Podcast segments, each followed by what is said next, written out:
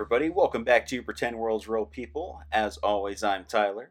And uh, yeah, I had an exhausting weekend. I hope everybody else had a very relaxing one.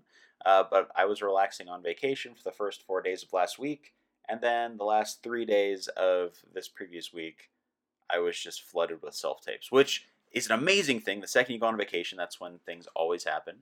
But uh, yeah, I'm a little tired from that. So I have a nice warm cup of coffee in front of me, and I'm ready to deliver this intro to you amazing listeners because this week we have a real treat. I have a friend of the show's friend who's now a friend of the show. anyway, God, that was so stupid. Uh, Emma King Farlow uh, was a previous guest I had on the show. She's a dear friend of mine. She told me this person would be amazing to have on the show, and he was. He is an American born artist who's now working full time in the UK. He left a career in IT to craft a career for himself as a screenwriter. So he began just networking with industry professionals, with people who love film, and quickly developed a career in the lecture circuit as well. He, he gives lectures to screenwriting classes all around the UK, around Europe, around the US. He's just amazing. And his latest project is being adapted into a graphic novel. Like it, it's insane. I can't say anything else about the man. He is incredibly endearing. He motivates me to write even more, and I can only imagine where he's going to go from here. So let's uh, let's get right into it. I'm going to shut up. Tired Tyler's going to shut up, and I'm going to lead you right into this episode. Let's sit down. Let's have a chat with the amazing Bob Schultz.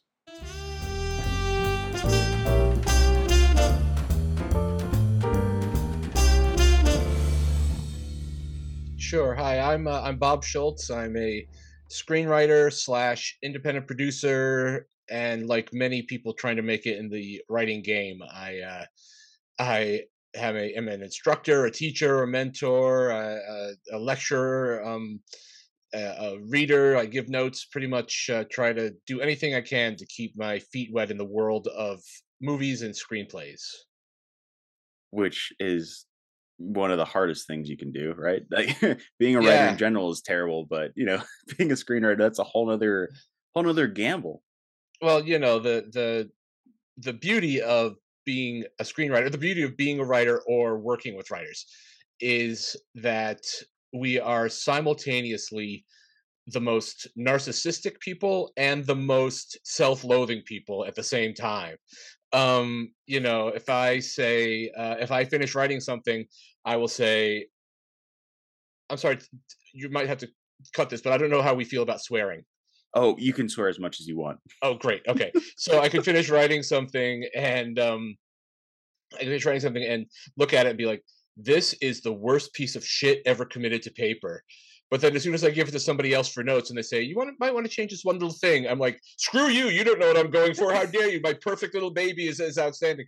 So it's, uh, and so I, it, it's, it's sort of reassuring to work with other writers and sort of learn that that particular brand of psychosis is not unique to me that, that i'm part of a larger community of people who will simultaneously beat ourselves up and defend what we've written with our with our lives if we have to Oh my god, yeah. It, eh, honestly, for myself, it took forever for me to give something I wrote to somebody and not feel so destroyed by their feedback and, yeah. and use it as more of as more of you know what it is feedback.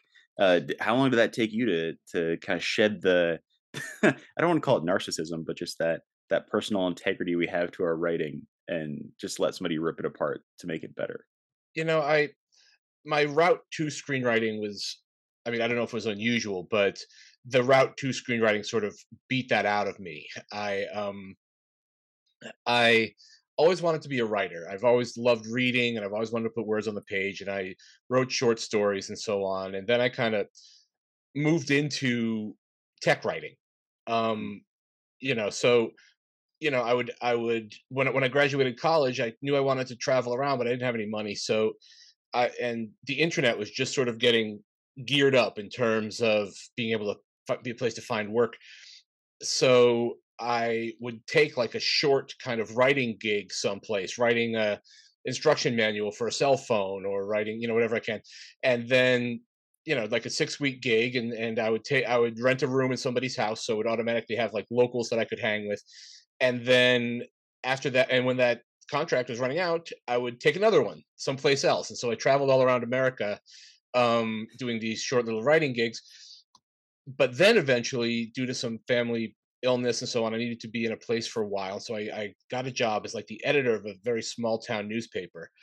And you know, not you know the the big news of the week would be you know what color they were going to paint the fire hydrants. It's not like I was breaking big news or anything, but I would write a, a column every week, like an, an an editor's column every week, and very often my opinions did not sort of sync with the people of the community and so people would write letters or come to the office and call me names and call me out and sometimes sometimes legit you know, I was 24 and thought I knew everything in the world, but also, you know, sometimes not quite so legitimate. You know, I had a mm. legitimate point, they wouldn't take it.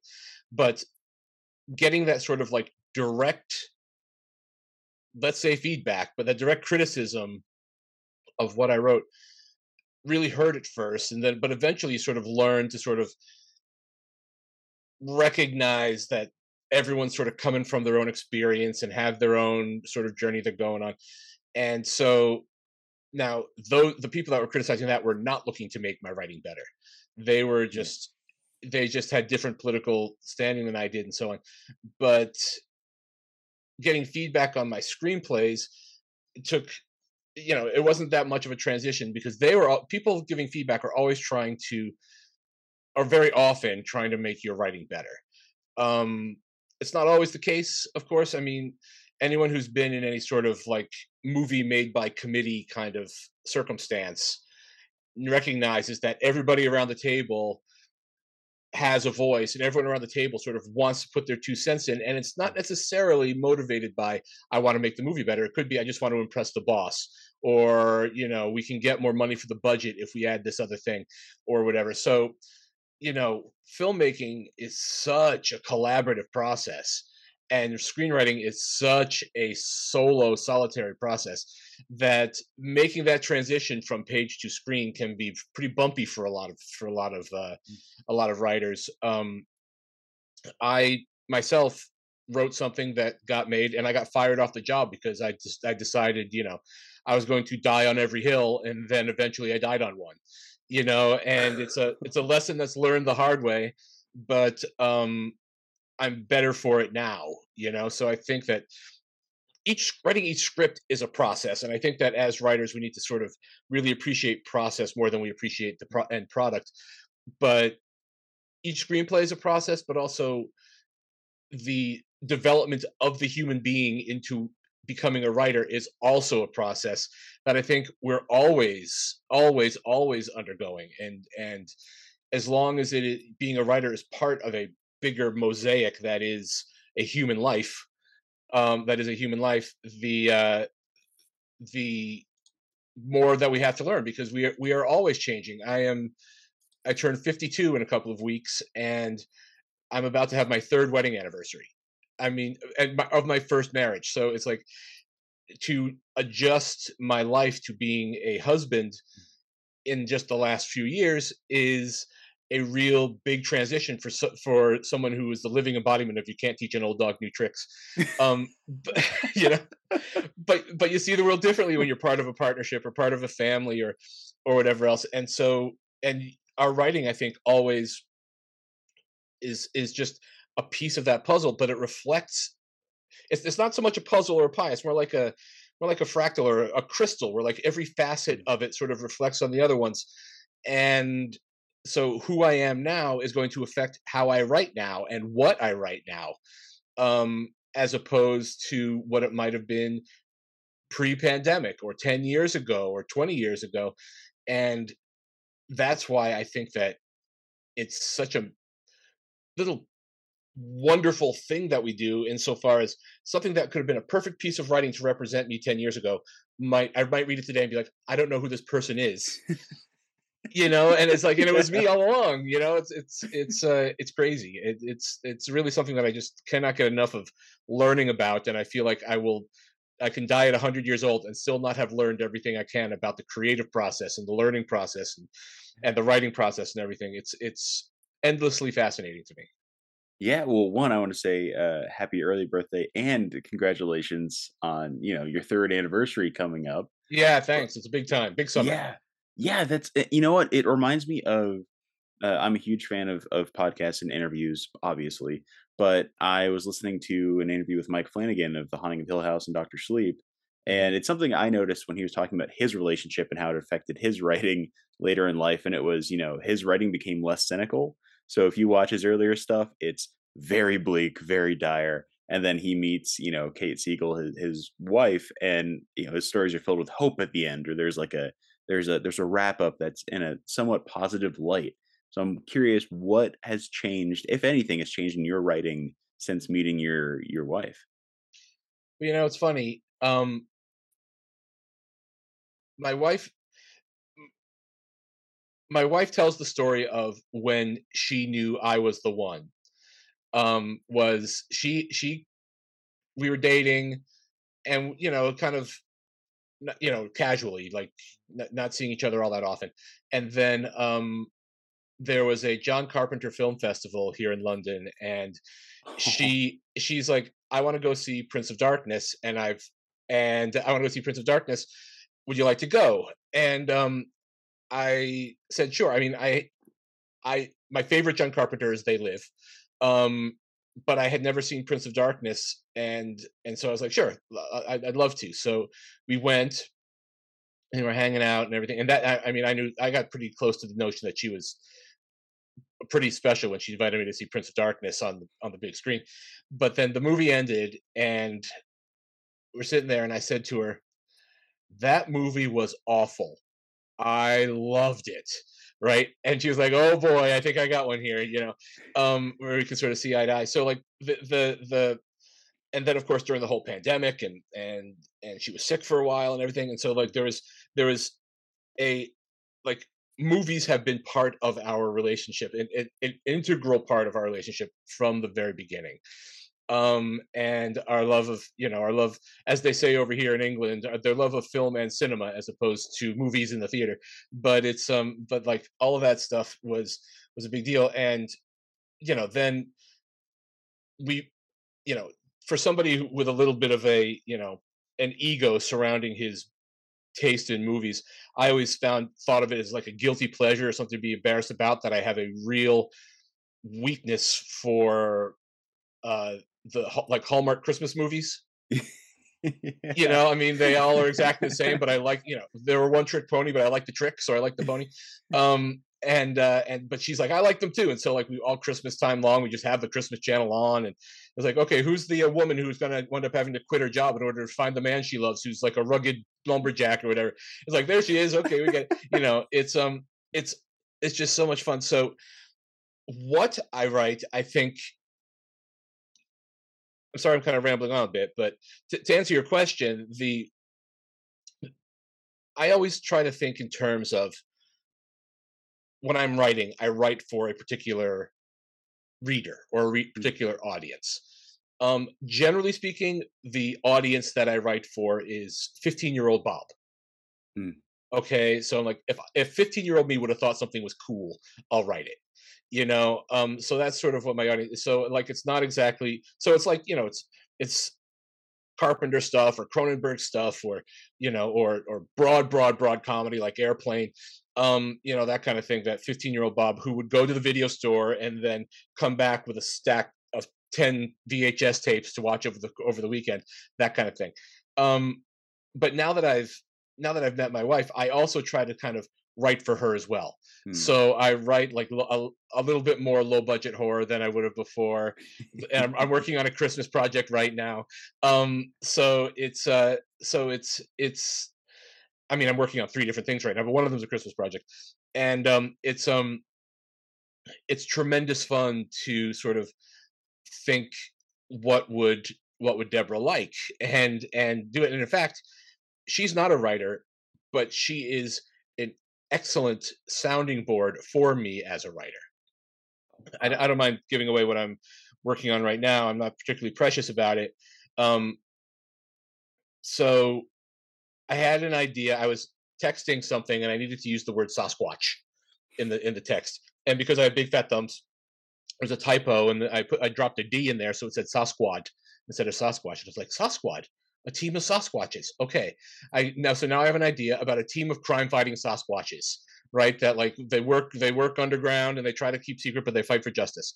And so I'm like, okay, so I don't know exactly what it is, and I'm typing it out, and I'm coming up with ideas and outlining and throwing out, and going through index card after index card, throwing them away. They're just it's just not right, just not right.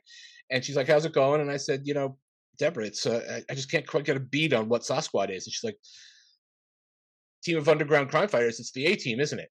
And I was like, "Of course, it's the A team." So now I know who all the characters are. It's like the A team with Sasquatches, and it's like somehow like when I think I know a lot of writers, myself included, go through these phases where it's like I can't see the story for this. I can't see the story for the story. It's like I'm so bogged down in the details. I can't see the the through line, the arc, exactly what this thing is clearly. And she just cuts through all the crap and it's like, this is what it is, right? And I'm like, that is exactly what it is. Thank you.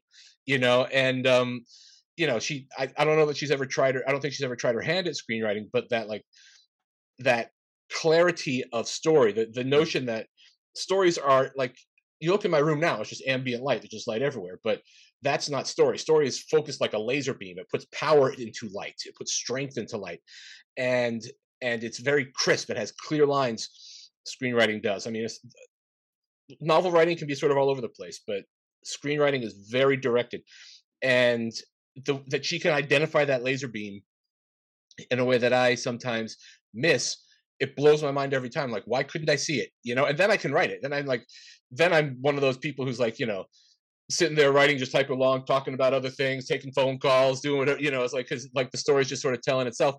And, and that's amazing. But I don't think I'd be where I am in terms of the stories that I'm writing or the clarity in those stories or, what those stories ought to be in order to be most effective if I didn't have my wife to bounce the ideas off of. So, in a very very specific direct way getting married has helped my writing it's, it's helped it's helped me to actually put words on the page you know in a way that i'm happy with wow i mean yeah from the sounds of it it, it just it sounds like you found your your literal life partner, right? Like this person yeah. will just like I said, she she cuts through the crap and goes, "Oh yeah, that's that that's amazing." Yeah, I, I, it's it's uh it's an immense gift too. I mean, I wouldn't be surprised if you guys, if you haven't already, just tried writing something over a holiday just to see what happens. It would be it would be a treat. You know, yeah. it's very it's. I find my writing to be very um, momentum based Mm. I can write if I write for eight hours in a day, I'll write a lot more than if I write an hour a day over 15 days. You know what I mean? It's like if you sit down, the ball starts. You, you can push the snowball, and it's got to roll down the hill. So, you know, so it's it's it would be a matter of sort of finding time where we both have a lot of time together and then but i feel like i would also fall into my habit of being of just going wait wait wait wait i got something here i'm going going rather than actually talking it out i've i've never really written with a writing partner side by side. Like I've, I've I do a lot of rewriting work, so you know, mm. I'm behind on one right now, in fact, and and it's uh, but you know, someone writes a first draft and sends it to me, and I rewrite and send it back, that kind of thing, um, or vice versa. But never a kind of thing where we're sort of sitting in the same room. Although I'm fascinated by that process, you know, I, I'm I'm friends with uh, Dave Reynolds. He he wrote uh, he wrote Finding Nemo. He wrote The Emperor's New Groove. Mm. But he started off on um, started off on Conan O'Brien's late night show, and he always talks about in the room pitching jokes and so on. And I'm like, it's not something I think it's not a skill set that I think I have to be that quick and to sort of be that collaborative with people.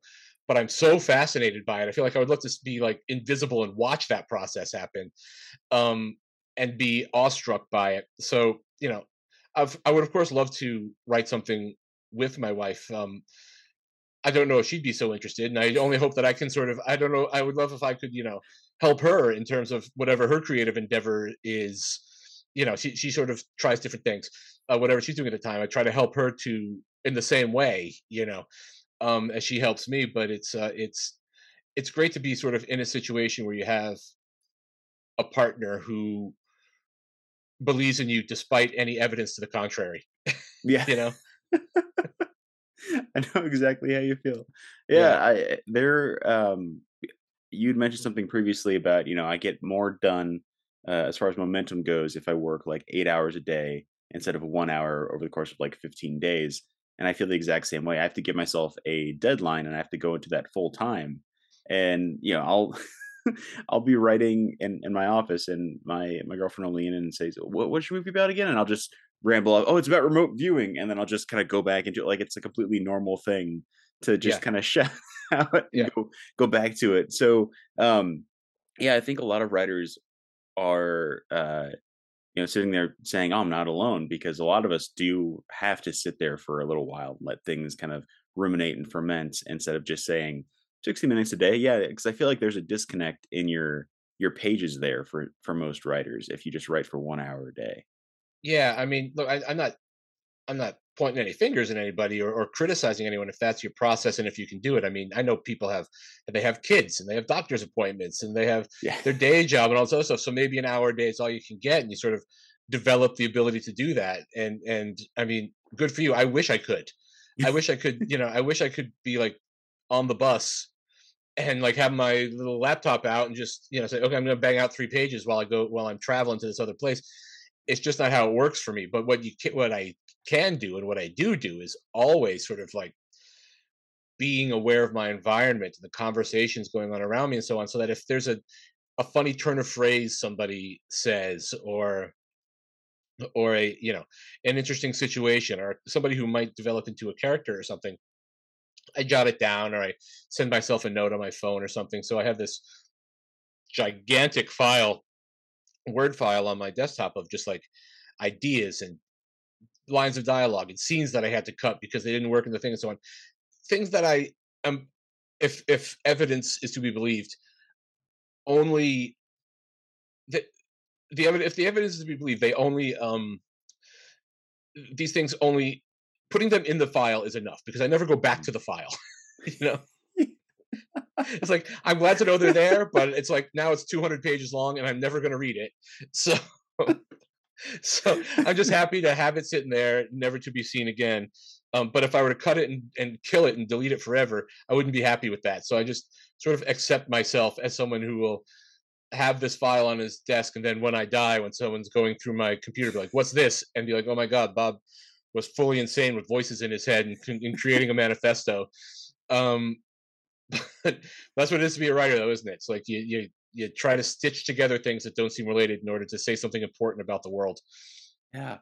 Yeah, it's like you're constantly trying to put together a puzzle where the pieces don't necessarily match, and yeah, the overall image has that that thematic element to it. it it's a it's a crazy, um, yeah, like I imagine what what people would compare to a character in a show or a film uh, having like the red yeah twine kind of like going to different points all around a room and they go no it makes complete sense and the other characters are standing there going you are absolutely out of your mind man. There's no way it makes sense. Yeah uh thank you for pointing that out. I have, I have one of those paranoid boards in my yeah head. exactly. Like no it all connects. It's kennedy and it's culver's. Like okay. Right, this is not gonna work. Uh but I, I am curious man like how how did you get started in in screenwriting? Was it something you wanted to do, you know, from the jump when you were renting, you know, movies as a kid and just sitting down and, and absorbing all that information? How did that come to be?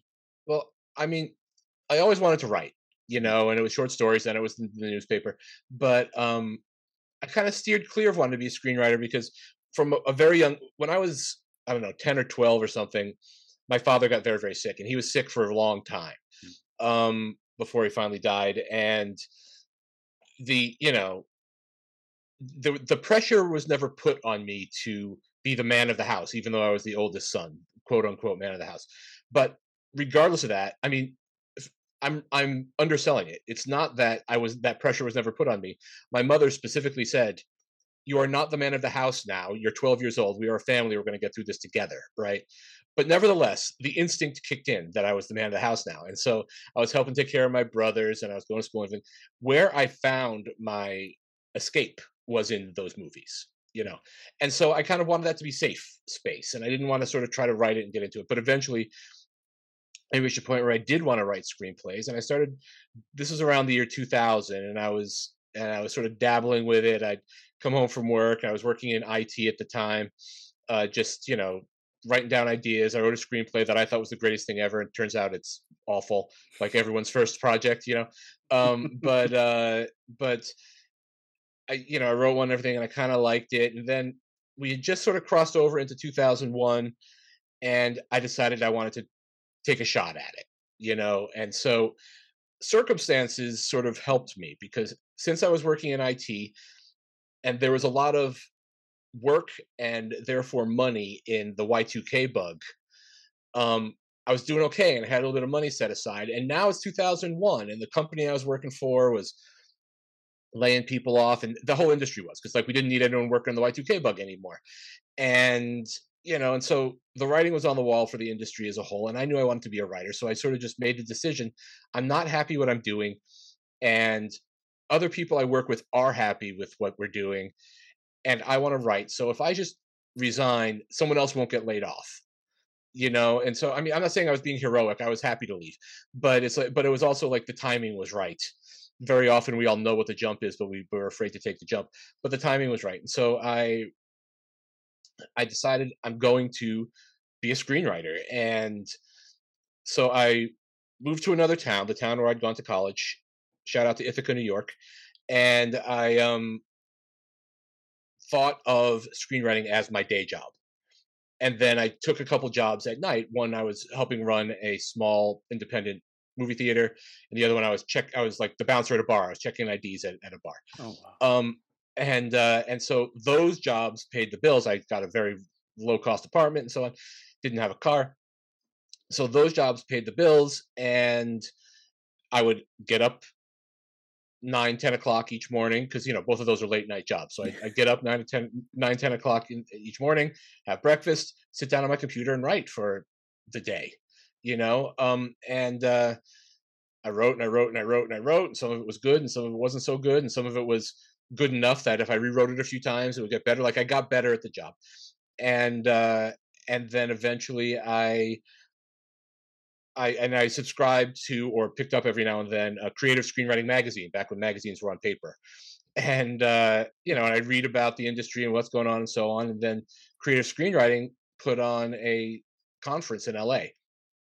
So I went to LA and I met a bunch of other writers and I met some people who were putting on another conference in in Canada and so on and I started working with them and I started working with these screenwriting conferences so that and as a result of that they had pitching aspects to them where they pitch production companies and so on and um as a result of that I would start meeting people and start you know getting to know folks and and and you know and making sort of friends in the industry and look i know that i'm a halfway decent writer but the the the film industry runs on who you know so much. I'm sure it's true with acting too, right? I mean, I'm I imagine that you go out and and audition a certain amount, but then also you probably get some opportunities where it's just someone's like, you know, hey man, someone dropped out. Can you step yeah. in? You know, that kind of thing. and you, and you only like get those opportunities if you're out there sort of churning the water and getting known and getting seen. And I was and you know, I was applying. I'm, I'm applying for lecturing jobs here. I lecture at a university in Bristol, um, but I'm applying for a job at uh, NYU's London uh, London School, and there's one position that I'm underqualified for, and I like I think I'll apply anyway because it's like once you sit down in someone's office and talk with them, maybe they'll think of you for something else, you know. Yeah. So it's like it's always sort of like being out there.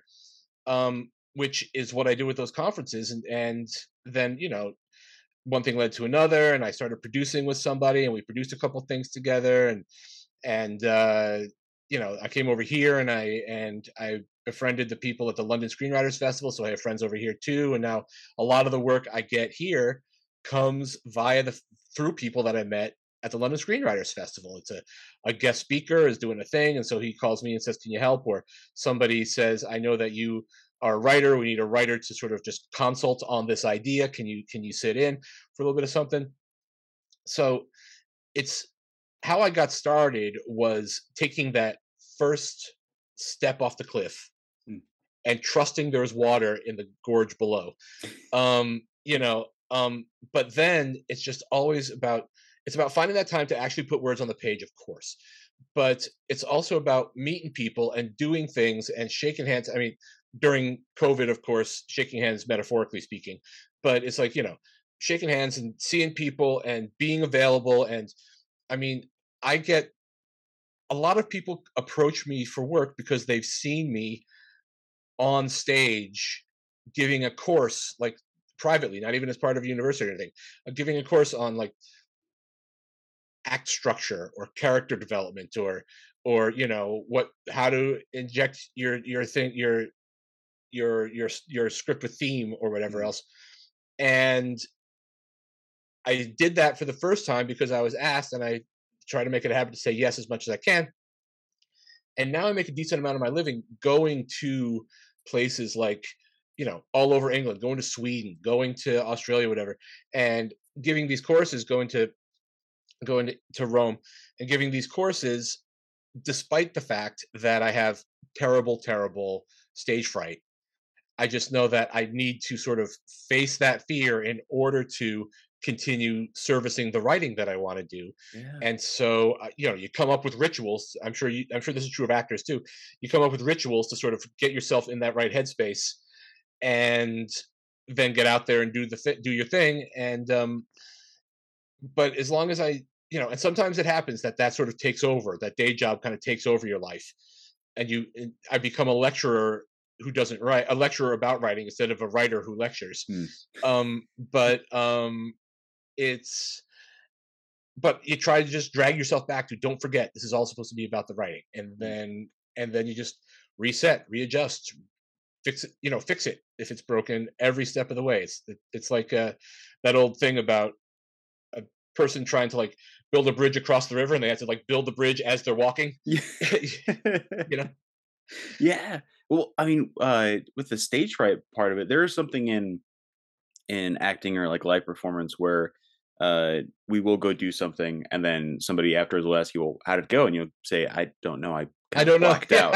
yeah, like I don't know. I don't know how how it came out. So like, what's your what is your decompression method after you know those lecturing circuits or after a, a giant seminar you do do you have something that'll kind of help you just sort of shed it away and not think about it so you can go back into that writing mode um well i mean no if i if i'm lecturing that day's done okay the, the, you're done you know i mean i do not go right immediately um i i just i don't have it but like it's I, it's such hard work for me to get into character. And like you said, it's funny you said that because I completely relate about fully fully blacking out. You know, like I have no memory of anything that was said.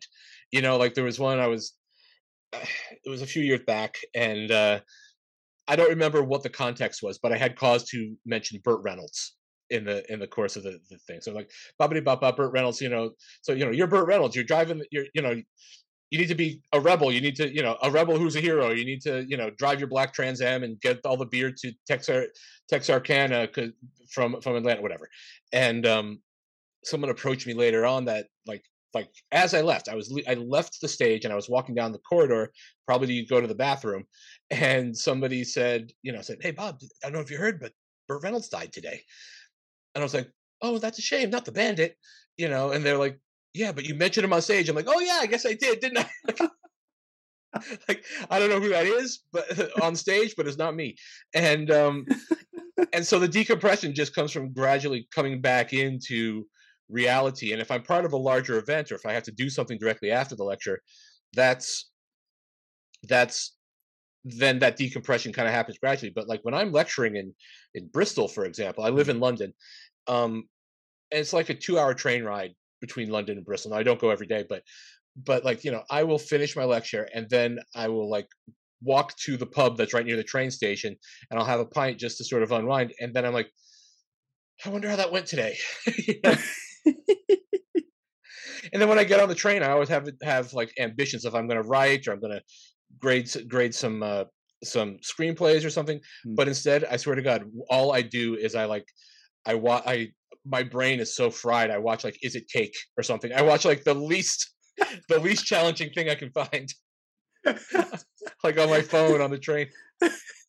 That's fair. You need something that it's it's just like I don't know, uh, mentally almost numbing. Yeah. you don't have to think about it.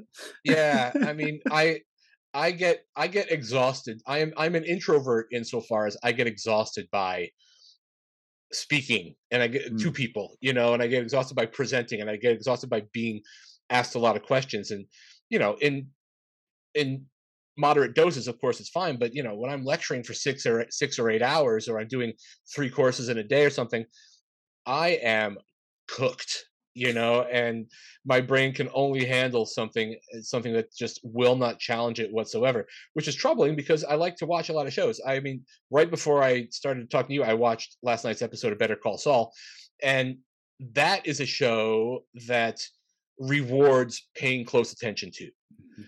You know, it, Yeah. and there, there are lots of shows that are. I'm not saying this in a dismissive way. There are lots of shows that are fun but you can sort of also noodle around on your phone or something while you're watching it. Um, but they're still fun and full of energy. And believe me, after what the last few years have been like, those shows have tremendous value to like for people's mental health. It is certainly not a criticism at all. But I couldn't watch a Better Call Saul. I can't watch um, The Offer, the thing about the making of The Godfather or whatever Oh, God. when. I'm in that cooked state of mind because I really want to just drink it all in and absorb it. Um, a lot of what I write is of that first kind. I'm the stuff that I write, as I think, is a lot closer to "Is It Cake" than it is to The Godfather. Um, but uh, so I have a lot of love and respect for those things. The best stuff, I think, is the stuff that works on both levels. I mean, you can watch Jaws as a masterclass in screenwriting and filmmaking, or you can watch it as just a great summertime popcorn blockbuster thriller, um, and enjoy it on both levels. And that's why it's uh, it's endured for as long as it has. You know, it's Yeah. it. So I, I would love to be able to write something that is that works on both levels, but by and large, I think a lot of that has to do with the filmmakers too. You write something, and then eventually you just have to let it go, and let the filmmakers sort of take your baby and turn it, take the seed and nurture it into a flower. You know what I mean? Um, yeah. So it's uh, you never quite know what it's going to look like. Um, but that's why I feel like it's very important to learn to love writing more than to love having written. Mm. Oh yeah, yeah. You That know? that's incredibly important. And you know what? It does. Uh, that that does help kind of pivot into another question I had for you, which was, you know, you're saying, you know, you're uh, uh, much like most writers are. We're all naturally introverted, and you know, just interacting with people all day, every day, gets crazy exhausting, and we just want to kind of like take a nap at five o'clock in the afternoon uh, afterwards. But when it comes to say directing one of your projects, what was what was that like? I mean, Oh, how much caffeine did you go through? that was, I'm ashamed to say, a total disaster. Um, oh no. I'm not a I'm I'm just not a director by nature and you learn that by trying you know um it's it's I find I think directing is the opposite of screenwriting in a lot of ways and god love the writers who can do both Mm. you know with with all the respect in the world to Aaron Sorkin and to you know um uh, Jordan Peele and to, and to all these all these writers who can also direct. I think that people who've written things that they've directed very often are directors who are just writing something that they want to direct. You know, and I have tremendous admiration for that. I have tremendous admiration for every director, even ones who maybe aren't as successful what they do as they would like, um, or or direct projects that maybe I'm not 100% behind. Um, but the way that I kind of picture, I, I envision screenwriting, and the way that I, the the mission that I think that I have as a screenwriter, is to give the reader an amazingly entertaining experience on the page. Hmm. You know, I think that Tarantino's another one who, if you read his screenplays, they're entertaining on the page, but also clearly he's writing. It's mostly notes to himself about what should happen when he directs it. You know, um, which just very entertaining as well, and you can tell that it's different for him because the screenplay for Once Upon a Time in Hollywood is different from the novelization he put out of Once Upon a Time in Hollywood because telling the story is different from writing the screenplay in order to direct it. So so I think my job is to give an entertaining experience on the page, but also I think a writer's job is to stimulate and excite the imagination of the reader Mm. so that the the story takes place in the reader's mind. Right? It's it's it's it's if, if i write my thing properly then you're going to have a great time reading it even if what you're imagining is different from what i'm imagining. Okay? It is not my job is not to take what i'm imagining and lock it in on the page. Other writers probably think of it differently but that's how i see it. And then a director's job is to take that thing that is that has been percolating in their imagination and solidify it into one specific thing. The film becomes the thing right? So we've all had this experience where you read a book and loved the book and then the movie comes out it's like yeah it just wasn't the book was better or it wasn't quite what i thought of it as. And that's because what's on the film is the what was in the imagination of the director not was in the imagination of you as the reader of the book. Mm. um and so they're they're naturally going to be different and i think that's the magic of it so i found that i just did was don't didn't have the skills didn't have the energy didn't have the willpower didn't have the the leadership ability all these things to take what was in my imagination and confine and for lack of a better word imprison it on film Hmm. you know Yeah. um and uh and you know i i think that there are plenty out there like you look at like you know the the improv- improvisational comedies of christopher guest uh best in show and and waiting for guffman and these where there is a lot of ability for everyone's imagination to become part of it you know um and so you know maybe if i took another shot at it and it was more of a collaborative kind of thing it would work but i just did not have the skills for what i need to do and i think probably there were a lot of people disappointed with the, that experience as well. Um and i regret that but you know lessons have been learned. And and i think that i'm better at i think i'm better at writing i think i'm better at inspiring people to go out there and do their thing Hmm. than i am at going out there and doing that particular thing. Um uh so you know i mean i'll tell you what though i i am having i i am working on a project it's slowed down a little bit lately but i'm working on a project that i wrote as a screenplay um and every time i pitched it uh I mean, I knew it was never going to get made, but every time I pitched it, someone said, "Man," the person would say something along the lines of, "Man, you know, I will never make that movie, but I have got to read it. It sounds insane." And so I got a lot of reads off it, and someone finally came back to me and said, "You know, this should be a, a, a graphic novel." So now I'm working on something as a graphic novel, and that's a form that I'm still pretty that I'm not unfamiliar with, but that, that I haven't done a lot of and it forces you to really think visually because you're describing what's happening in each panel of the page and you need to think about your dialogue being short enough to fit into a word bubble and you need to you know you need to think about what's going to be on that last panel to make someone want to turn the page and everything so it, it forces me to think about my story in a more visual way which is Mm. closer to directing um but still i you know even when i describe what's on the panel i think in terms of the dinosaur tears the guy's arm off and then i want the artist i wouldn't work with an artist who didn't have their own vision you know i want them to sort of like say what that would look like yeah. you know and what that and and so on and, and like you know really flex your muscles man you know and um so it's directing was was not for me um i have tremendous amount of respect for directors Mm. in the same way that uh you know pole vaulting is not for me but i have a lot of respect for pole vaulters because i can't do it um but but it's uh eh, i have a lot of respect for directors but i also think it's i love that like i love that feeling of writing something and then putting it in the hands of somebody else and it turning into something other than what i imagined Mm. i mean i have done just to sort of get an ear for the dialogue or whatever i have done like table reads of my Yeah. of my work you know assign a character to each person and then and then have them read it out loud and you know actors will read a line and sort of inject an emotion into it or, or inflections or stresses on syllables or whatever that maybe I didn't necessarily envision in the first place. And it takes the character and it takes the story in a completely different direction. And even that, just sitting around a table with iced tea is is not iced tea the actor iced tea like we all have a drink, something to drink just sitting around the table table very informally um all sitting around the table informally and just seeing seeing like how little bits of my story can sort of come to life like a little little plant poking through the soil that I didn't know was there at all is like to me it's incredible. It's amazing. It is so amazing to see that happen that maybe I kill that thrill when I sit down and try to storyboard everything and tell the actors what they need to do and whatever. I I lose that aspect of it that I love so much which is that thrill of that thrill of not knowing where the end result will be of a thing that I created.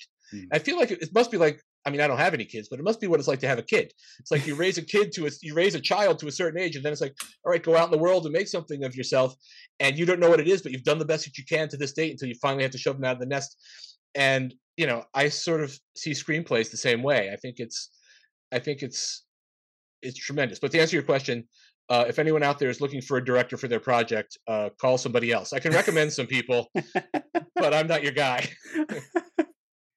but I mean, like you said, uh, producing it because I'm a, I've gone back into comics and graphic novels after, I don't know, like 10, 12 years of of thinking, yeah, that's that's not something I'm interested in anymore. But there is so much, um, like creative freedom within that that doesn't involve, you know, working an 18 hour day with yeah. Know, actors who are tired and losing it and people worried about well hopefully they're not worried about money um, and certain time constraints. But uh, now that you're kind of diving into that area, do you feel like the graphic novel uh, uh, approach to your storytelling might be another way to go? Like, do you feel better about about doing that more long term, or how, how do you feel so far about that? I mean, the answer is yes. I'm really loving it. I mean, it's sort of in the the beauty of uh, one of the challenges in filmmaking, of course, is budget. Yeah. Um, and when it comes to drawing graphic novels, it costs just as much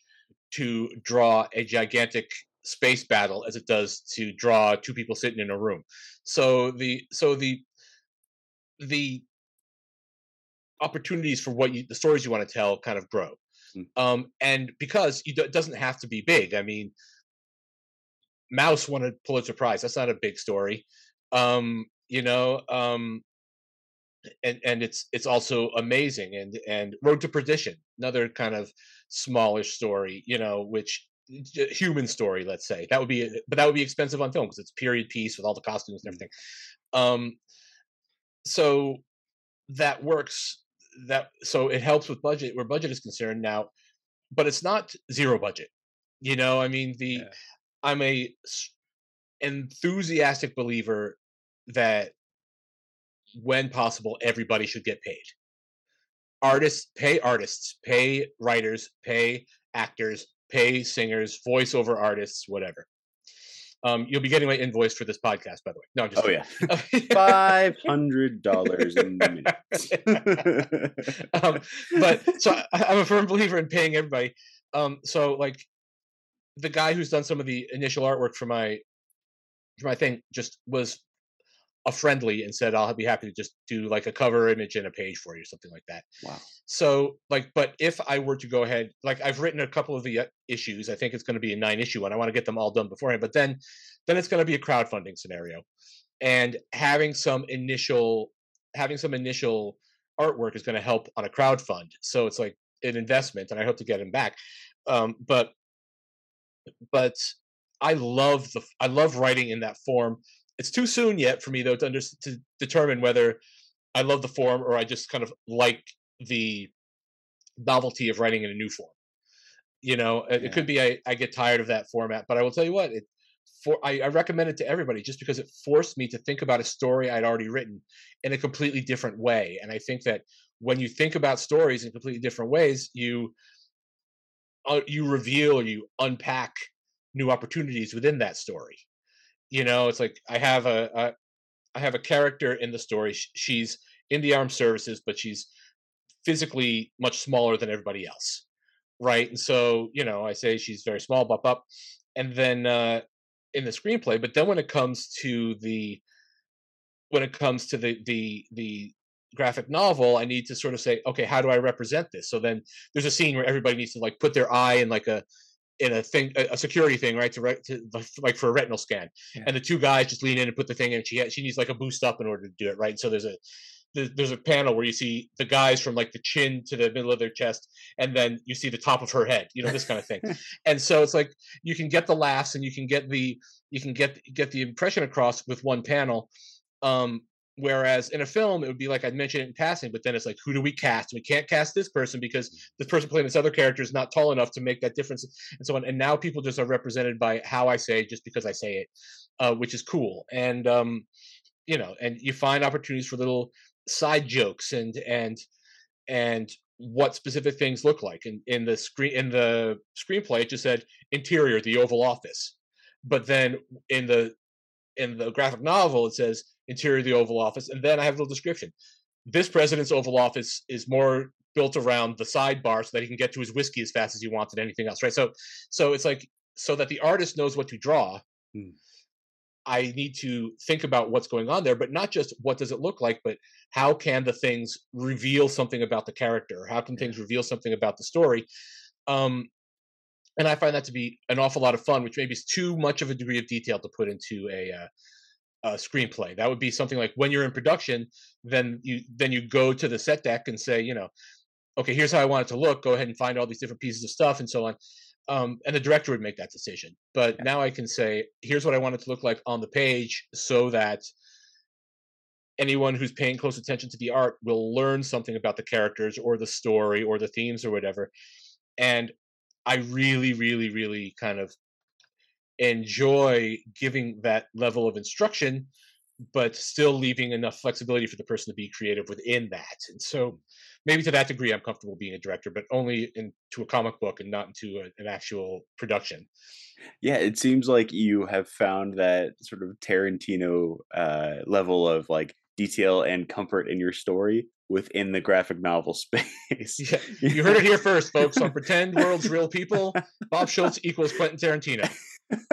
it's it's been inked. That is that is what is happening right now.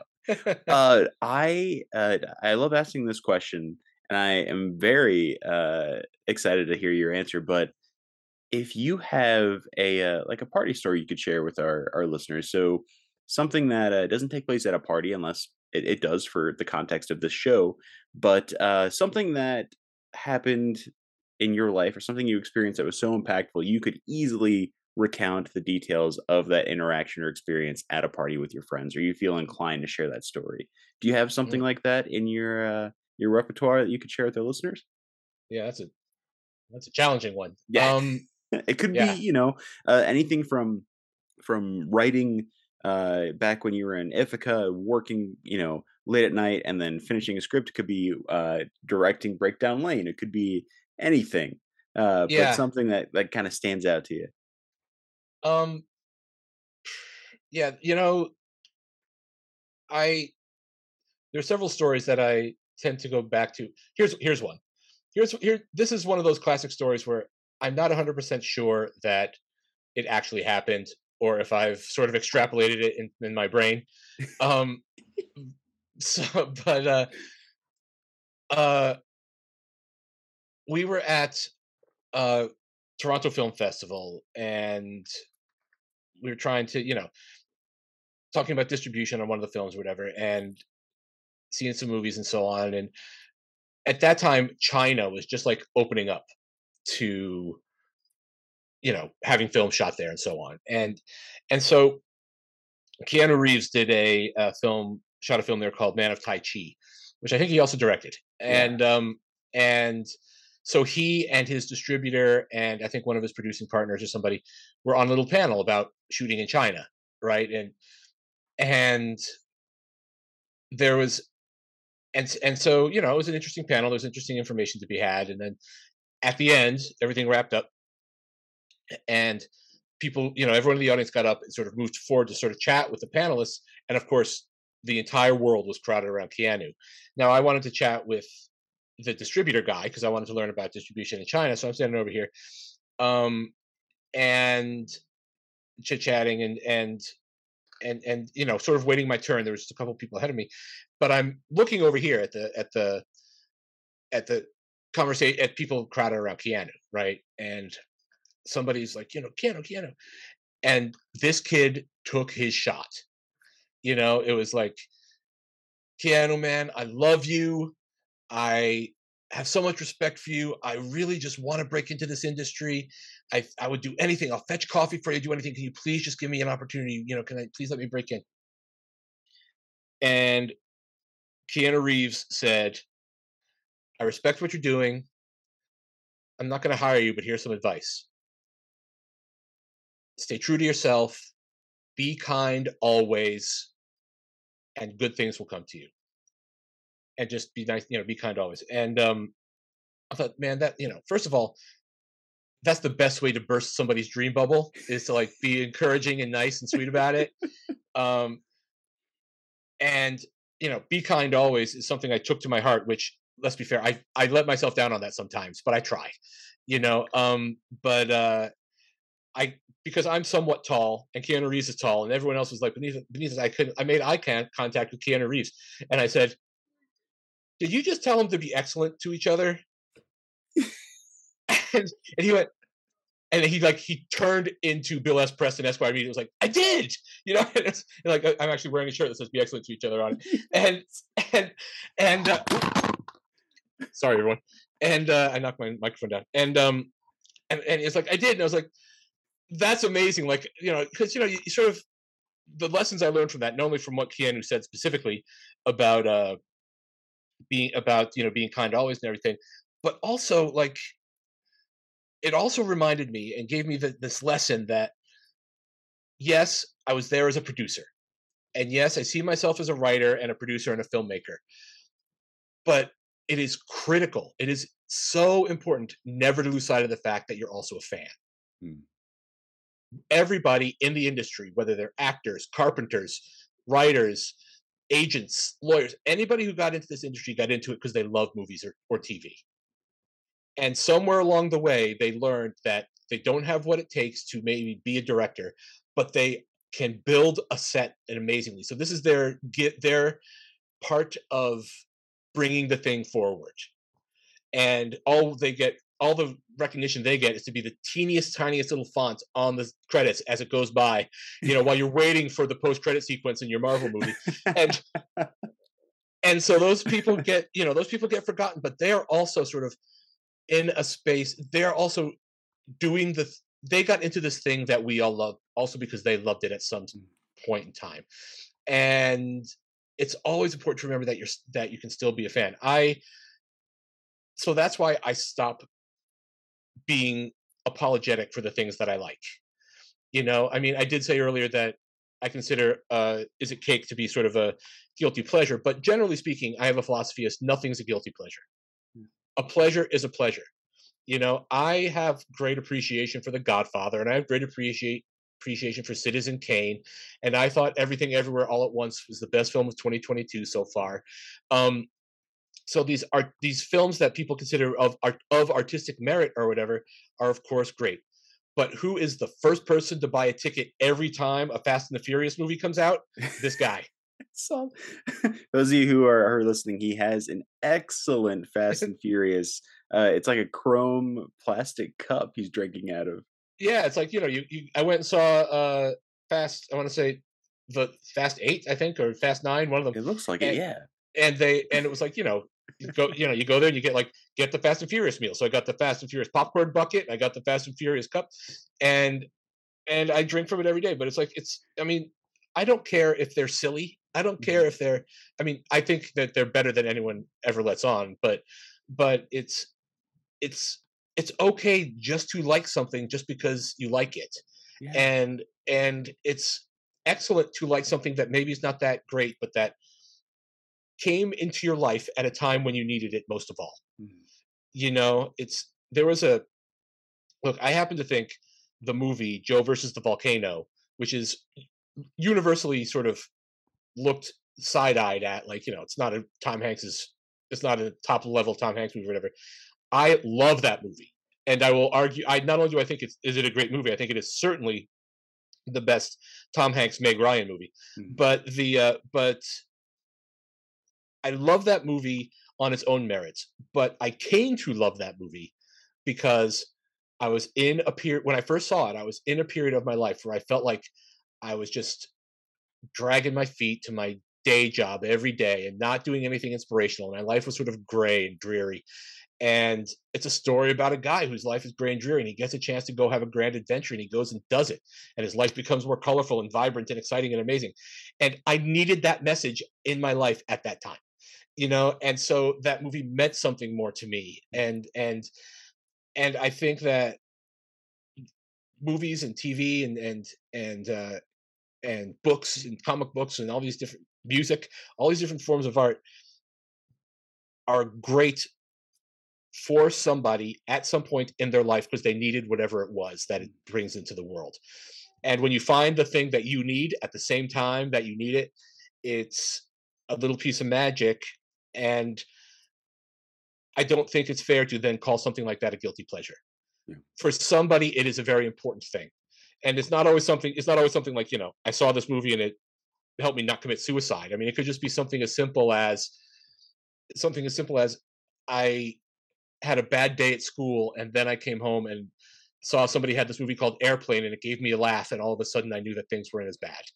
You know, or you know, we've all had these situations, especially in the last couple of years, which have been so challenging, where it's like the last it's the the straw that breaks the camel's back. The the the the fridge dies or you or the, you know you can't get the, the you can't unscrew the top off the mayonnaise jar or something and then you're like that is it! You you shake your fist at the sky and say i am done. This is the worst. This, this is the end and then you go and you sit down and you turn on the tv and it's like there's an episode of cheers on or on netflix or something. And it's like man to this day i mean i'm sorry i keep on rambling. I hope you can edit your, your podcast but but it's but it's a but like there's a in the pilot episode of cheers there's a background story where like you know the main story is going on where diane's fiance is like leaving her at the bar and going off and trying to and talking to his ex and it's more because more and more clear that he's going to just go back with the ex and the background story all the guys in cheers are having this like silly conversation what is the sweatiest movie of all time right? And so they're talking like, well, what do you think the sweatiest movie of all time is? I don't know. You know, I think it's what could it be? A Rocky Two. Yeah, that's pretty good one. You know, that's pretty sweaty. You know, and then in comes this guy from the A story, the the, the Diane's fiance, and she's like this, like oh, hand on her on her. Uh, forehead being like i can't deal with this anymore. And she goes will you believe it? These neanderthals are talking about the sweatiest movie of all time. And he turns around and goes cool hand luke. And they're like oh yeah yeah yeah good one, right? and it's like it's like it's such a brilliant moments where it's like and i mean this was I, I first saw it back before i mean i was in my teens so i didn't know about story structure and a story b story and character arcs and all this other stuff.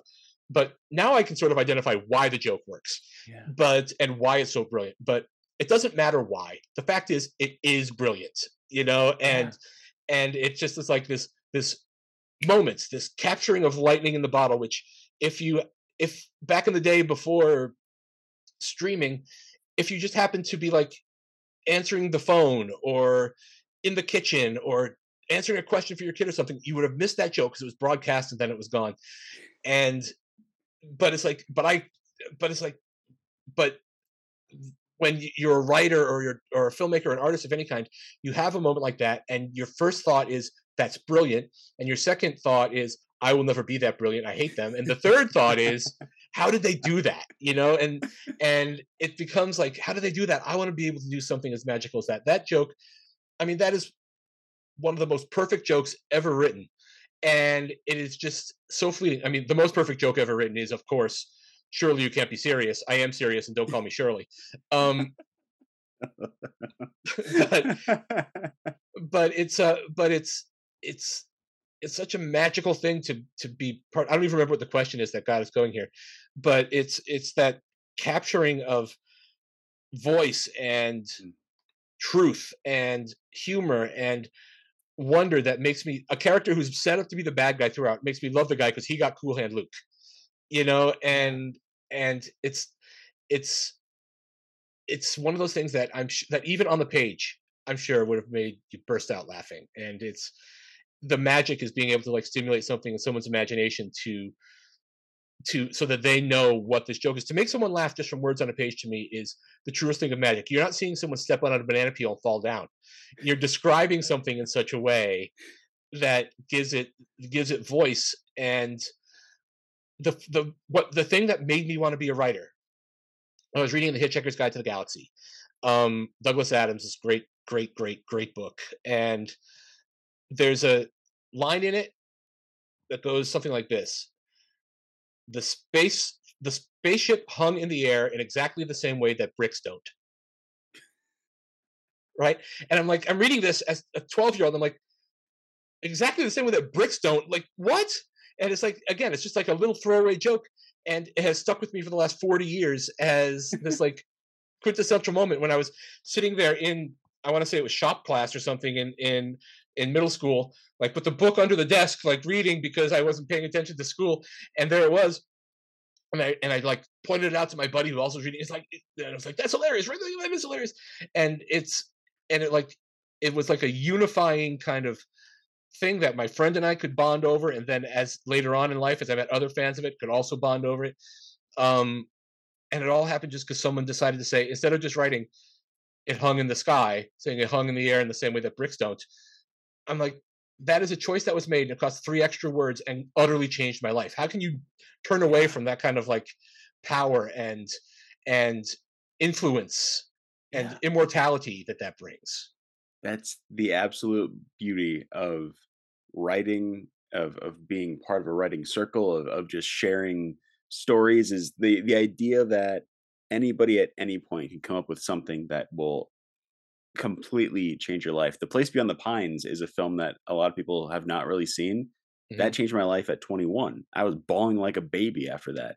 I yeah. have watched it three times since. I own it, but it is one of those movies that you know it, it just there's certain lines that just that that hit you, and I uh I love that you bring all this gravitas and this passion for for filmmaking and writing to your lectures and your seminars and having uh, like going back to uh you know the the Toronto I think it was the Toronto International Film Festival where you know Keanu Reeves was giving his advice to this person who's trying to break it in.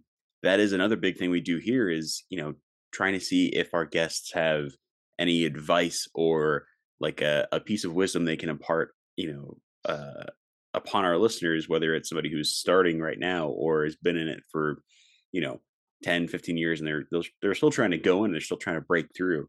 Do you have anything that maybe you've held on to that you can you know bestow upon our listeners as well? Yeah i mean i mentioned it earlier but i think that it's that the more that you can sort of not be a mercenary about your art not be a merc- not not trying to write something that will sell mm. right? Um don't think in those terms. Write for the person you were when you first fell in love with writing or movies.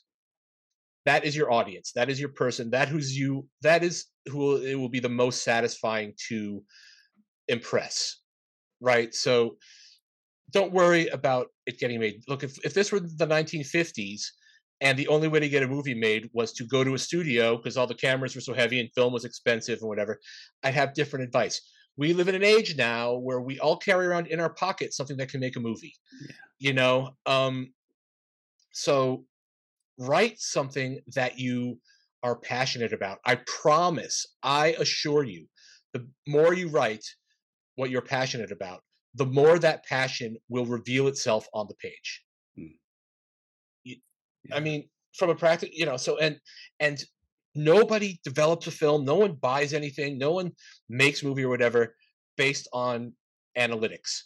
Look i can give you if you want 50 hours on structure and character arc and so on but structure and character arc and and beats and and acts and all this stuff are important but only as a mechanism to develop emotion to excuse me to deliver emotion.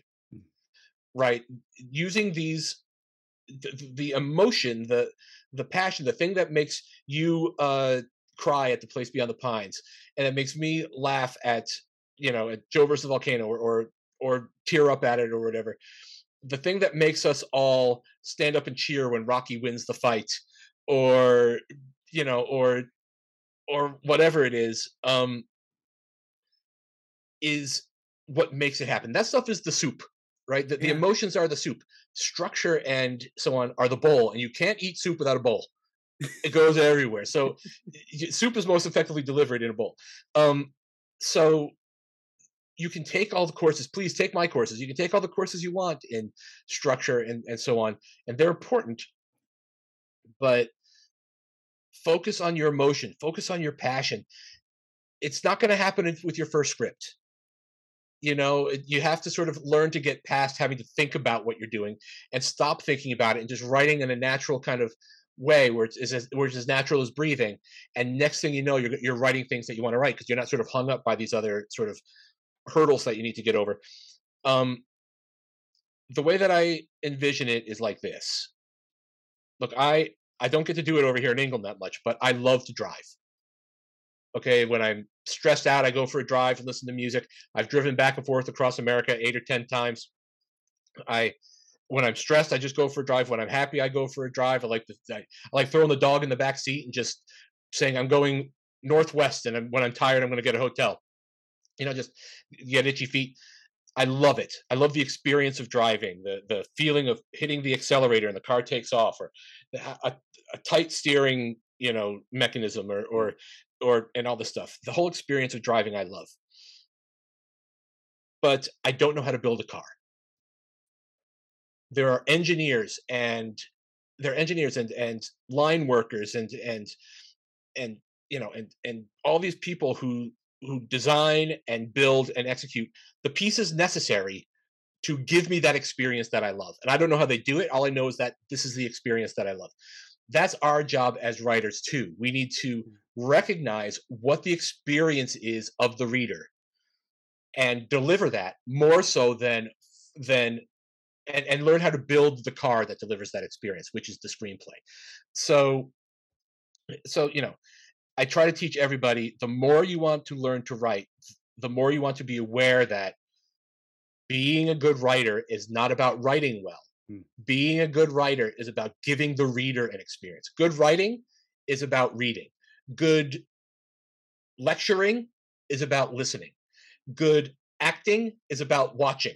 You know, it's it's if if you you could give a performance as an actor that you are very happy with, but if the audience isn't responding to it, then there's some disconnect going on there, and their experience isn't going to be as good. Yeah. Um, so it it it becomes critical to like not get so bogged down in what those words say on the page and think when someone reads this, what are they going to feel? And it's hard to identify that, especially in screenwriting, because I think a lot of people early in their writing journeys see the screenplay as a series of instructions for the cast and crew. Zoom in on X. Joe enters. Joe says this. Sally eats eggs. You know, and I'm like, but there's nothing in there to sort of indicate to me what I'm supposed to, what emotion I'm supposed to feel from that part of the story. Joe enters, tells me nothing. Right? It's, it's just like Yeah. you you want all it tells me is you want Joe in the scene and he's not there, so he's got to come in. You know, um, and so I think that the more that you sort of tell a story, weave a tale, uh, regale me with your ideas and regale me with your story, is going to make me have. It's going to have so much fun. Just go ahead and read any like read your screenplay. I advise to the listeners read your screenplay, then go find it's out there on the internet. Shane Black's um, Lethal Weapon screenplay where it's talking about this is the kind of house that I'm going to buy when you pay a million dollars for my screen. This is a great place to this. You you can be certain there's cocaine in every uh, in every drawer in this house. You that kind of thing. It doesn't say the square footage of the house or what the colors are. It gives you like an emotional impression, and um, I think that that's that's the kind of that's the beauty of it is that we can sort of get into people's imaginations and get make them regret the fact that the movie doesn't exist yet to the point that they just have to make it you know and that's Yeah. sort of our job Oh, I love that, and I love that Lethal Weapon script. I, I think it was the first thing I read in college, and I will Yeah. read it at least once a year just to refamiliarize myself with. Oh yeah, this is about having fun. Like at the end of the day. you know the beauty the beauty of it is i i mean the beauty of it is that i teach screenwriting and I teach a course on voice. And we're, we're, you know, Lethal Weapon is far enough in the past now that a lot of people haven't seen. A lot of people in their 20s and 30s haven't seen it. Yeah. Um, so I show them a scene and I say, okay, write that scene. And they all and and then I'm like, okay, here's how Shane Black wrote it. And it's like, do you see how you can sort of into like if you know, I say, okay, Sally, you know, write that scene, and there's she writes the scene and it's accurate, but it's like there's not enough Sally in it. Yeah. I need to make sure there's a lot of Bob in everything that I write, so that when people read it, they're like, yeah, that's that's a Bob Schultz script. Even if they don't like my style, they at least it's not boring. You yeah. know what I mean? I mean, anybody who's reading scripts with an eye toward producing them has a reading list from floor to the ceiling that they have to get through. How do you stand apart? And the only way you stand apart, the only thing that you have that nobody else has is yourself. Yeah. So just fill it with everything that you are your passions your hates your fears your your insecurities whatever it is that that serves it and write things in a way that nobody else can it's when i when i'm lecturing i very often you know i get introduced and i come out to my walk on song which is it ain't what you do it's the way that you do it that's what gets results i mean it's it's a great old song and everything, but it's also the philosophy that makes screenplays mm. succeed. Yeah. Anybody can tell a story. If I take a, a group of 100 writers and say, here's your prompt, I'll, they'll all write it and I'll get 100 different stories. But the only way that the thing that sets you apart is not your ideas, it is your specific human expression of that idea. Mm. And making people love you. You think when I read The Way That Bricks Don't didn't mean that I was going to go pick up every book Douglas Adams wrote for the rest of his life? Of course I did. You know, uh, because you start to love the writer and the way that the writing is done, regardless of how how you relate to the story, that is true of screenplays as well. You can tell a Tarantino story from a David Mamet story, from a Phoebe Waller-Bridge story. Um, and you can do it not just because of what they choose to write about, but how they write it. Even Jackie Brown, which was based on an Elmore Leonard book. Yeah. Sounds like Quentin Tarantino because Tarantino wrote it, right? It's like you cannot, Tarantino cannot write something that doesn't sound like himself. Mm. And we all need to get to that point, discovering what that voice is, that unique expression is, and then being confident enough in it not to steer away from it, but dive right in headfirst with it. Yeah.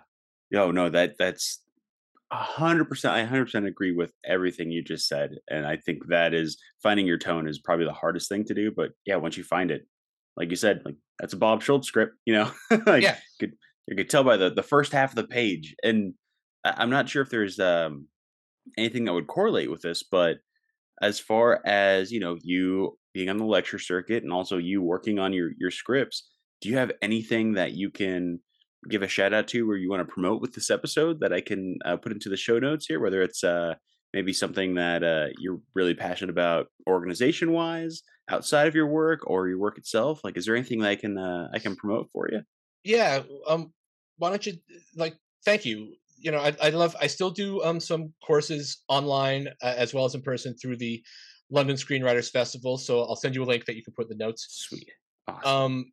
And uh, also look this is something that you uh that i'm just a fan of that uh that i am not involved in i'm just a supporter of but uh there's a movie that's having its world premiere at the end of august um over here in london at fright fest. It's called uh power tool cheerleaders versus the uh, boy band of the screeching dead.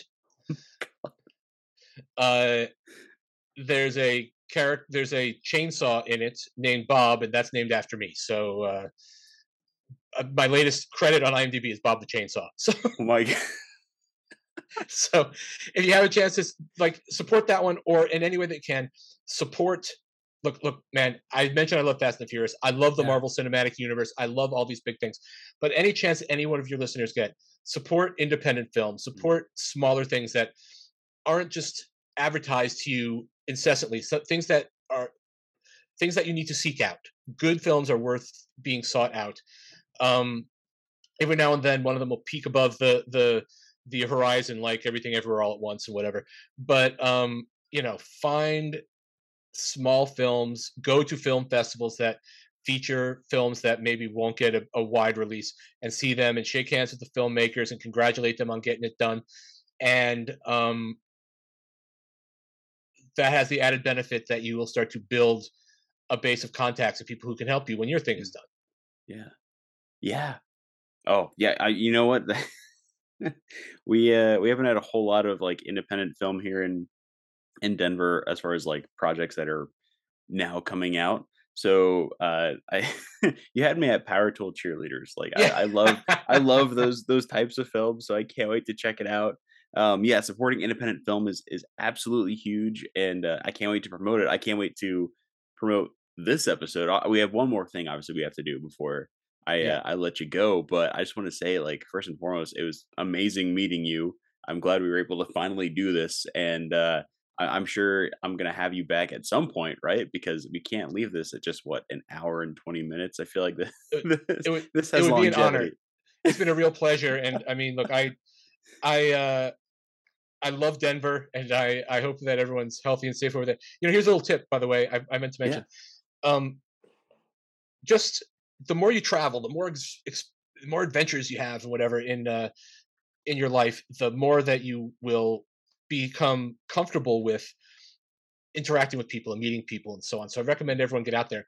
I traveled around America so much, and I always, I always, one thing I always try to do is read like sports journalism. I think that it's a good sort of what sports journalists do is particularly like with coverage of a game is they take a three hour long game and they turn it into a narrative right? This guy this pitcher came in and he was already injured and he worked through the injury through this this and, and so that's something that screenwriters tend to do a lot. You take a big story and try to tur form it into a narrative so it's good to sort of read that. As a result of that though as a side effect i have a pretty decent knowledge of sports teams all around america right? And so i mean not, i'm not an expert or anything it's just you know you read and you, you absorb stuff so you meet somebody new look if you're in la nobody's from la right? And so i say i, I meet you there and i shake hands say oh you're from you're like denver and i'm like oh go broncos or something and they're like and all of a sudden so they're like oh my god somebody said something like from home it makes you feel familiar so so like read things other than screenplays and so on so that you can sort of be a person of the world. It's you know hey go rockies hey you know go i don't know bulldogs? Is there like the colorado is that like a university of colorado or something? I don't even know. Uh, Um, uh, Buffalo, Buffalo. go buffaloes. Um so like just sort of the more that you sort of think of the other people that you're interacting with not as members of the industry or people that can help you or bricks in a wall without any doors that are keeping you from the industry. Just re- remember that everyone you're talking to are just people. People are folks mm. and they like talking to you and they like hearing your story and if they if you can't work on something together that's fine. The worst case scenario is you have a little conversation with someone with no pressure. So just get out there and meet people. I'm sorry i, I just can't stop talking about this i love screenwriting so much no, the, you, and you brought up like, oh, I'm sorry, I'm rambling so much. No, that's this. This show is all about like just just letting that passion out, and I think Yeah, the yeah. listeners really appreciate it. But yeah, Cool. I'm not. I'm not cutting any of this out. This is this is oh no perfect, man. Uh, yeah, I, I I I don't think I have anything else I, I can add to it because it's been such like a clean wrap up. But I think we should we should just dive in uh Mm. into our awkward goodbye, which I, I think you may have listened to once or twice on the on the show. But I assume you've seen Wayne's World. Yeah. Uh, yeah, perfect. So I'm going to give you a silent three, two, one countdown, and when I point to you, just give me your best verbal or nonverbal. Some people like to do that too. Awkward goodbye, and then I will sign off from there. Okay. You ready?